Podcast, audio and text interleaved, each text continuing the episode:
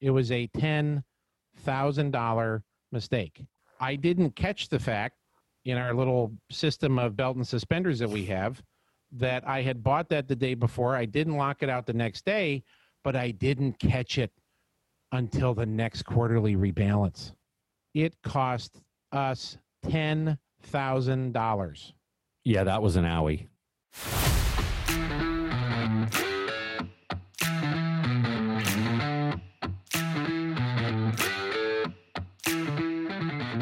Welcome to Your Financial Sobriety, a podcast that challenges conventional beliefs about money and life. We're here to talk about the only three relationships in life that really matter our relationship with ourselves, our relationship with other people, and our relationship with money. And they are all tied very closely to one another. If you've ever struggled with any of these relationships at any point in your life, then you're in the right place. I'm Matthew Grishman, co owner of Gebhardt Group. We're a private wealth management firm headquartered just outside San Francisco, California. I'm joined by my business partner and BFF, Jim Gebhardt, who got this party started when he opened the doors of our firm in 2005. Jim and I created Your Financial Sobriety because we want to help a lot of people. We're on a mission to become the most disruptive money influencers of our time. If after listening today, you're able to take one step closer to keeping your money more aligned with the people, places, and experiences that mean the most to you, then Jim and I just got one step closer to accomplishing our mission. We talked quite a bit in a series of episodes on our favorite touchy feely subject, which is gratitude. Yes. And then we transitioned in talking about vulnerability and really how that's the new strength. That's the 21st, 21st century version of showing strength and might from our days growing up in the 80s and 90s is now your ability to be vulnerable with another person. And again, there's a distinction here. We're not dumping the garbage on their front porch and running. Right. You're being real. You're being real and open and honest with someone. And that, that ultimately will accelerate that trust gap that we talk so much about. Those are all concepts that while they're certainly not exclusive to financial services, I would love to see financial services embrace those three concepts more because they have been life altering for me and our clients. If we think that a relationship with money is a complicated relationship, I think our relationship with people and how we interact with people is even that much more complicated. And for you to help me boil it down to these three very critical kind of key steps gratitude, vulnerability, and trust has created a framework for me that's allowed me not only to go back and heal some of the relationships that got banged up from my money choices, but it's allowed me to create new relationships and accelerate quality of those relationships. I mean, these these are not news weather sports relationships we have. I would imagine the conversation you had with the clients yesterday. I'm sure there was some chit chat, as you and I like to call it, Swiss custom in the beginning of the meeting. But I would imagine it very quickly transitioned where gratitude, vulnerability, and trust, these three critical steps for this relationship, were, were front and center in that conversation. They were front and center with starting with the fact that we were all grateful to be able to be in a conference room together face to face. It then very quickly moved to them being extraordinarily vulnerable with their deepest wishes, wants, and fears over aging and having to move and moving to an assisted living community, and that they have had very deep, meaningful conversations with one another on the fact that they really don't want to do that, even though they had a significant deposit down on a wonderful community here in our area. That's got to be a hard spot to be. Right? When you put money down on that and you're second guessing and wondering if it's right, I that's got to be really hard and they got to a place where they had decided and that was part of the reason for the meeting was that they were going to as i've heard it said and i think this is a very elegant way of saying it age in place. Mm. they're going to stay in their home. That then changed the nature of some of the planning conversation around okay well then what do we need to do? If we're not getting the home ready to sell what do we need to do to make the home more comfortable for aging in place and they didn't have a, a wish list or a want list on that but it just led to a very meaningful deep real conversation and thanks to the trust level in the room they could share all of that and we actually had a lot of laughs we laughed about a lot of stuff before it was all said and done. You've always taught me about this idea of trust that it's kind of a part A and part B conversation. Within these three key steps of connecting with people and building deep, meaningful relationships, gratitude and vulnerability being steps one and two, this third step of trust is really broken down into two parts the idea of creating trust and then the idea of keeping trust. Because creating trust, where we eliminate that trust gap up front, that could take years to create, but seconds to lose. That can evaporate immediately.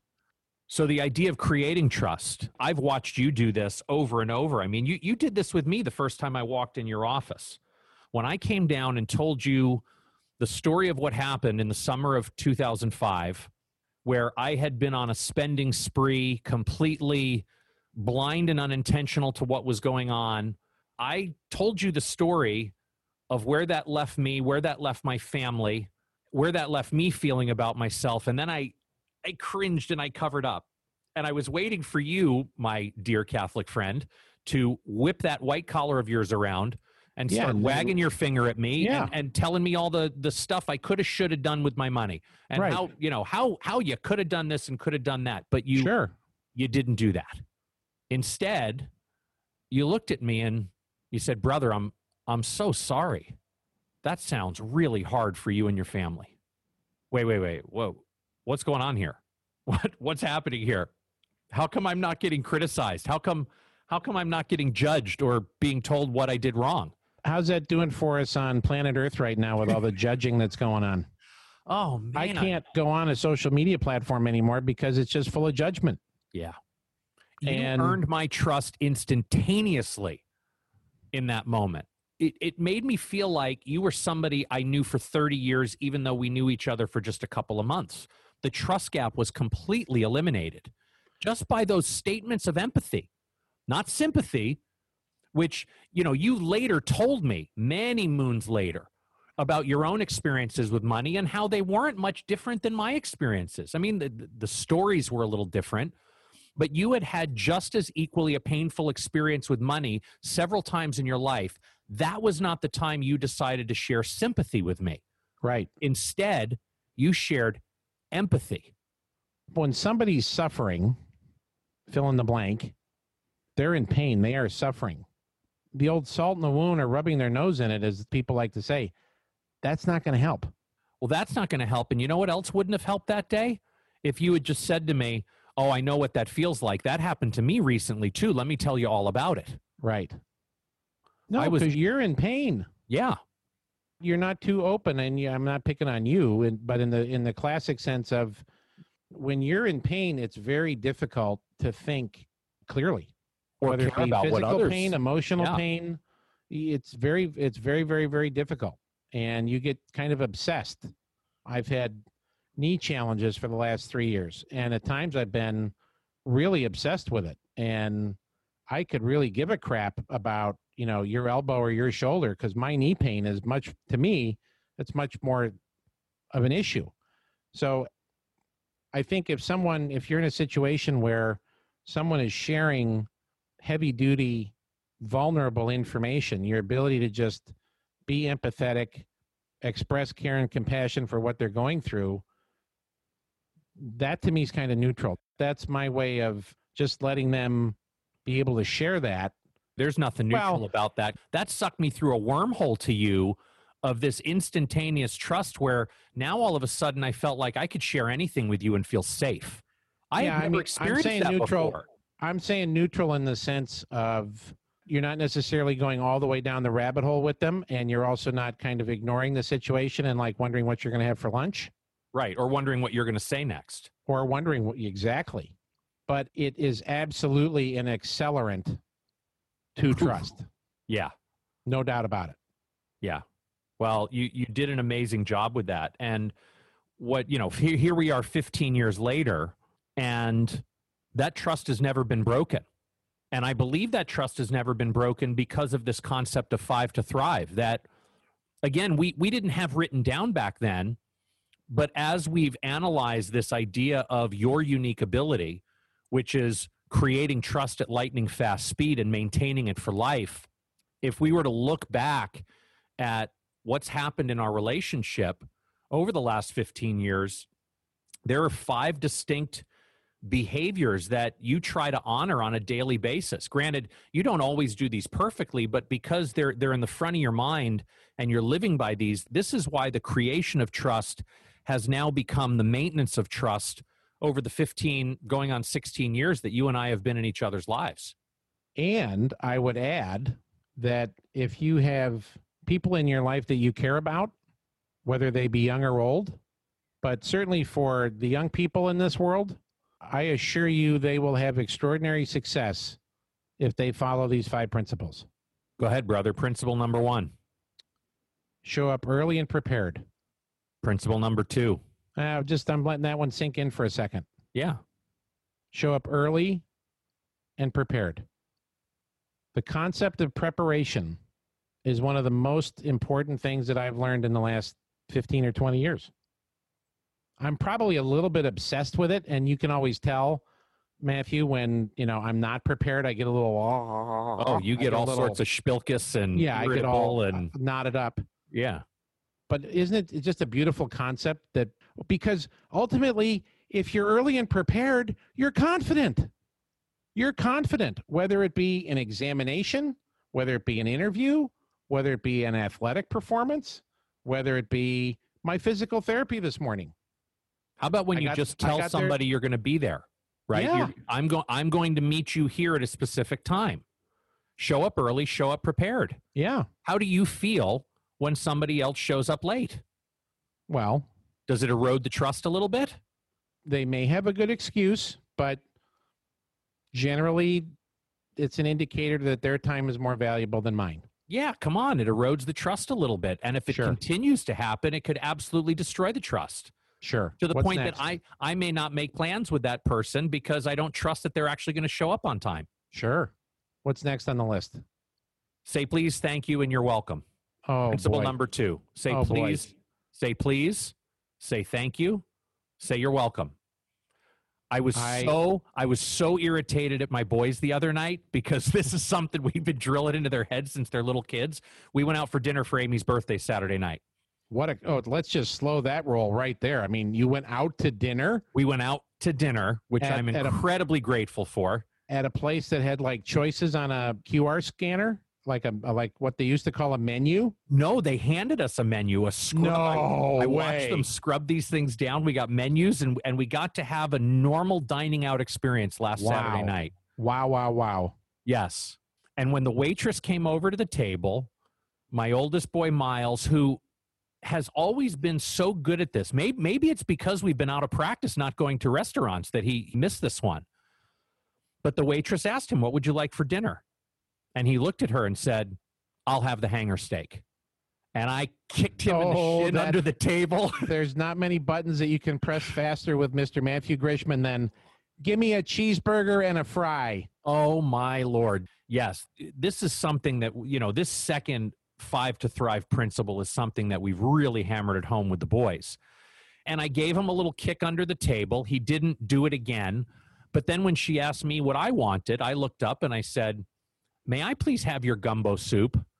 And may I also please have the half rack of ribs?" And Miles looked at me with this little grin on his face and rolled his eyes and which is all I needed because he knew he missed out on the opportunity. And that's what's beautiful about all of this is I really didn't get angry with him. I've learned to give myself grace for not being perfect and falling off the horse on these things and and that was an opportunity for him to see that whoops, I forgot one of my 5 to thrive principles. Next say one? please, say thank you, say you're welcome. All right, what's number Uh, 3, brother? Next one, I love all of these, but do what you say you're going to do. Do what you say. Do what you say you're going to do. Yep. What would the world be like if we did that? What if everybody did that? It would be incredible.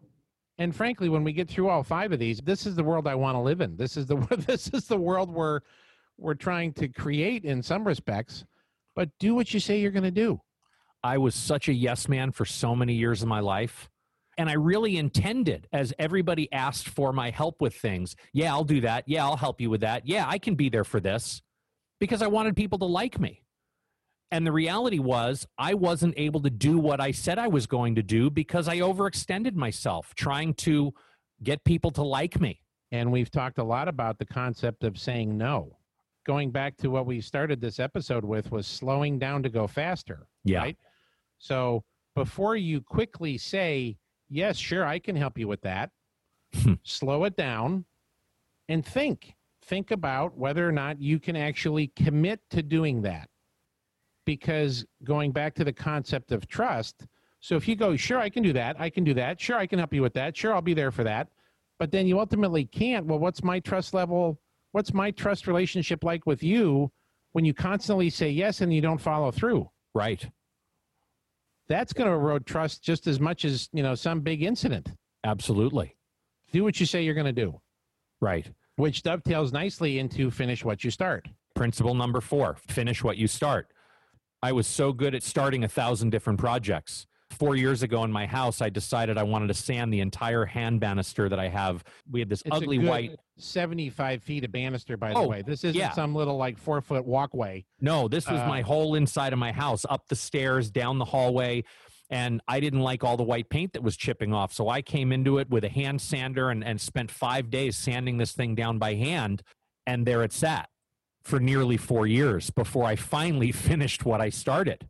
Right. And I know that eroded some trust with my family in that I used to be that guy who would always take on all these projects, start all these projects, and then never finish them. And one of the things that I've really been honoring these last seven or eight months that we've been home with this whole COVID experience is that whatever home project I start, I'm going to finish it. I'm not going to move on to another project until I finish it, like the 29 foot keystone wall I put in my backyard. I started that sucker, looked at the first layer that was laying in the ground, felt a little overwhelmed with the work that was ahead of me, but there was no way I wasn't going to finish that job. And I did. And it felt really good to honor that fourth principle. Well, doesn't it do something to your confidence? It does a lot to my confidence, and it did a lot to the confidence that my family had in me. So that's in the people category. This this hits all three. So let's just you know take a breather here. Pour yourself a, a glass of tall water if you're listening. So with your people, it improved the trust factor. Yes. What did it do for your own self, your own self well being? Oh, it made me feel good. It made Yeah. me feel like I loved myself and I was proud of myself. Proud of myself. There. and it go. helped me it helped me believe in myself that I could I could maybe do more of this kind of stuff. There we go. And then in the money category, what did it do to uh, build the 29 foot wall yourself there, uh, Bob the Builder? Well, the contractor who offered to do it for me wanted $3800 to do it and I was able to do it all myself for just under a thousand. There we go. So that's the old trifecta for our friends in the uh, the horse racing business. And then number five. Number five might actually be my favorite. I know I say this every time, but yes. number five is when you make a mistake, own it and fix it. It's absolutely my favorite. Own it and fix it.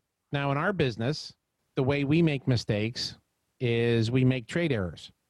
A trade error is when you were supposed to buy X, but you bought Y. And we had a situation back in April where a client asked me to buy a certain investment, and I bought it. The next day, we were doing quarterly rebalancing, and I didn't catch the fact in our little system of belt and suspenders that we have that I had bought that the day before. I didn't lock it out the next day, but I didn't catch it until the next quarterly rebalance. Yeah, that was an owie. It cost us $10,000. It was a $10,000 mistake. Come on, wasn't that Charles Schwab's fault? There was nobody to blame but the guy in the mirror. Yeah. So I wanted to vomit. I caught the mistake. I wanted to vomit. And I immediately picked up the phone and I called the client. And I said, Mrs. Smith, here's what happened. We're going to own it. We're going to own it and fix it. And before the day was over, the trade was reversed and, you know, we got an invoice for the $10,000 correction. I wrote a check from our business account to cover that trade error. Where do you think that client's going to go? Are they going to go down the street to XYZ Financial Planning Services? Brother, we've never been fired for making a mistake because of that type of behavior. Because of that fifth principle, we have never lost a client or injured any personal relationship in our life beyond the initial mistake. If anything, every relationship that we've made a mistake in, where we've owned it and fixed it, the relationship gets stronger. Undeniably. It is so powerful. And I mean, in the world that we live in today, where everybody just wants to pawn off the personal responsibility, I'm not a negative person, but I can't not talk about this in the context of the world that we're living in today, where everybody wants to push the accountability and responsibility onto somebody else. And whether it be a mistake or whether it but just be a situation in life, it's like, okay, own it, own your part in it, right? And that is why I think it is my favorite because it is ultimately where all of the strength in the relationship can just be absolutely just turned into titanium when you own the and frankly the bigger the mistake and the more you own it and fix it. I mean we have had global leaders that had they owned and fixed their mistakes would have had very different outcomes. Absolutely. think of professional sports. Think of you, you name it i mean there's so many different areas where if you own and, and honor and fix your mistake you know it would be uh, the world would be a different place so I'm, obviously we spent a lot of time on five to thrive but if we Well, trust is to- important. well, Keeping we- trust is very important. and if we take it back to the concept of children and all the stress that children are under today with at home learning and the college students and how that's all being thrown off, I just keep reinforcing with our kids five to thrive. Five to thrive. Show up early and prepared to your Zoom call. Say, please, thank you, and you're welcome. When you raise your hand or you make a commitment to someone else, do what you say you're going to do. Finish what you start. And if you drop the ball for whatever reason, own it and fix it. Awesome. Awesome. If you like what you heard, leave us a review and be sure to subscribe. And check out our website, yourfinancialsobriety.com. Thanks again for listening today. Here to help you find more clarity, confidence, and capability along your journey into financial sobriety. I'm Matthew Grishman. And I'm Jim Gebhardt. Be intentional with your money.